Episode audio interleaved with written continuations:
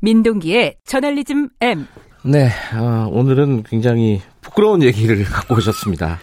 이른바 사흘 파문. 모르시는 분들을 위해서 사흘 파문, 하루 이틀 사흘 그 사흘이잖아요. 네. 그게 왜 파문입니까? 여기서 사자의 그 사흘 파문은 네. 어, 한글 사자가 아니고요. 네. 숫자 사흘 파문입니다. 이게 굉장히 좀 어처구니 없는 일인데. 이게 임시 공휴일 나올 때 그때 얘기가 됐던 거죠. 그래서 다음 달 17일을 이제 임시 공휴일로 지정을 하지 않았습니까? 네. 그래서 이제 15, 16, 17 이렇게 사흘 동안 연휴다. 네. 아, 사흘 동안. 예. 이제 보도 자료로 또 배포가 됐고 언론들이 이걸 썼었어요. 예. 근데 갑자기 실시간 검색으로 사흘이라는 키워드가 저도 그게 뭔가 싶었어요. 저도 살펴봤습니다. 네. 근데 이제 광복절부터 사흘 연휴라는 표현을 두고 논쟁이 벌어진 겁니다. 그러니까 이 기사 댓글을 제가 봤는데 예. 3일 동안 연휴가 이어지는데 왜 사흘이라고 하냐? 3일이 사흘이잖아요. 그러니까요. 그러니까 오타를 수정해 달라.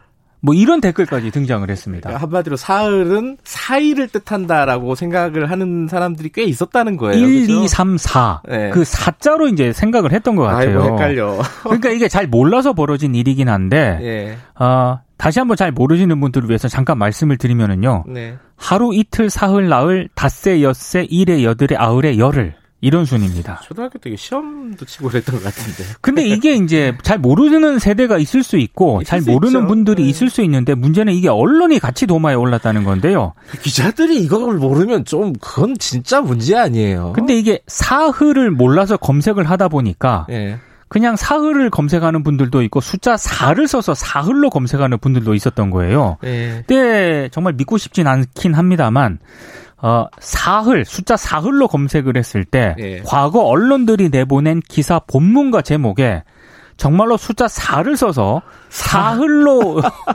제목을 뽑고 기사를 쓴 언론들이 있다는 겁니다, 이게. 아, 정말 민망하네요. 진짜 그런 기사가 있어요. 몇 가지만 예를 들면요. 네.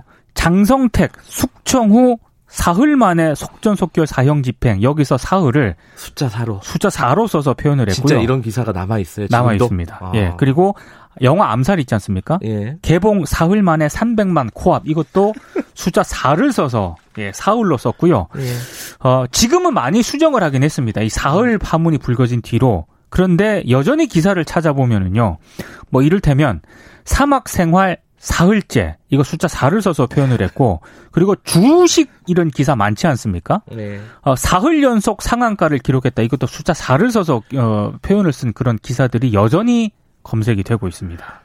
사흘이 아니라 3흘로 써야 된다. 막 이런 이런 얘기인 것 같은데 이게 사실은 그런 논란이 불거지면 과거 자기들 썼던 검, 그 인터넷 기사들 좀 수정할 만도 한데 그것도 수정을 안 했다는 거네요. 그죠? 그러니까 수정 안 한 기사들이 있기 때문에요. 예. 심지어 이 논란을 다룬 기, 이 언론들도 많거든요. 예. 근데 그 언론들조차 제가 아. 과거 검색 기사를 해보니까 예. 숫자 4흘 이렇게 쓴 기사들이 여전히 검색이 되니까요. 빨리 수정을 해주셨으면 좋겠고요. 근데 저는 예. 기자가 이거 모르는 것도 문제라고 생각을 하는데 데스킹이라는 과정을 거치지 않습니까 언론사는? 예. 근데 그 과정을 거쳐서 나간 게 정말 더 문제라고 보고요. 이건 무지의 문제가 아니라 우리 언론이 교육과 훈련의 부재가 얼마나 심각한지를 정말 단적으로 보여주는 그런 사건이라고 봅니다. 그 기자 출신 작가 고종석 씨 있잖아요. 네. 그분이 이제 국어에 대한 관심이 굉장히 많은 사람. 많으시죠. 언어 쪽으로는 전문가잖아요. 네. 박사학위도 받고. 네, 그분이 이제 페이스북에다 쓴 게 그렇더라고. 자기는 언어는 정책이 없는 게 더 맞다라고 생각하는 분이에요. 네. 언어는 이제 풀어놓는 게 맞다. 언중이 선택하는 게 맞다. 네. 그런데도 불구하고 예를 들어 하루가 없어지고 일일로 다 대체되고 네. 이틀도 이일로 사흘은 삼일로 대체된다면 우리말이 얼마나 이렇게 빈약해지겠느냐. 그렇죠. 앙상해지겠느냐. 이렇게 얘기를 하더라고요. 좀 이게 점점 이렇게 되는 분위기라서 좀 안타까운 부분이 있습니다. 이거 가지고 퀴즈 내는 그런 방송 시사 프로그램도 많더라고요. 그래요. 이게 좀 그래도 우리말을 전문적으로 사용하는 직업인 아니겠습니까? 그렇습니다. 예. 네, 좀 반성할 대목이라고 봅니다. 여기까지 듣죠. 고맙습니다. 고맙습니다. 저널리즘 M 고발뉴스 민동기 기자였습니다. 지금 시각은 7시 39분입니다.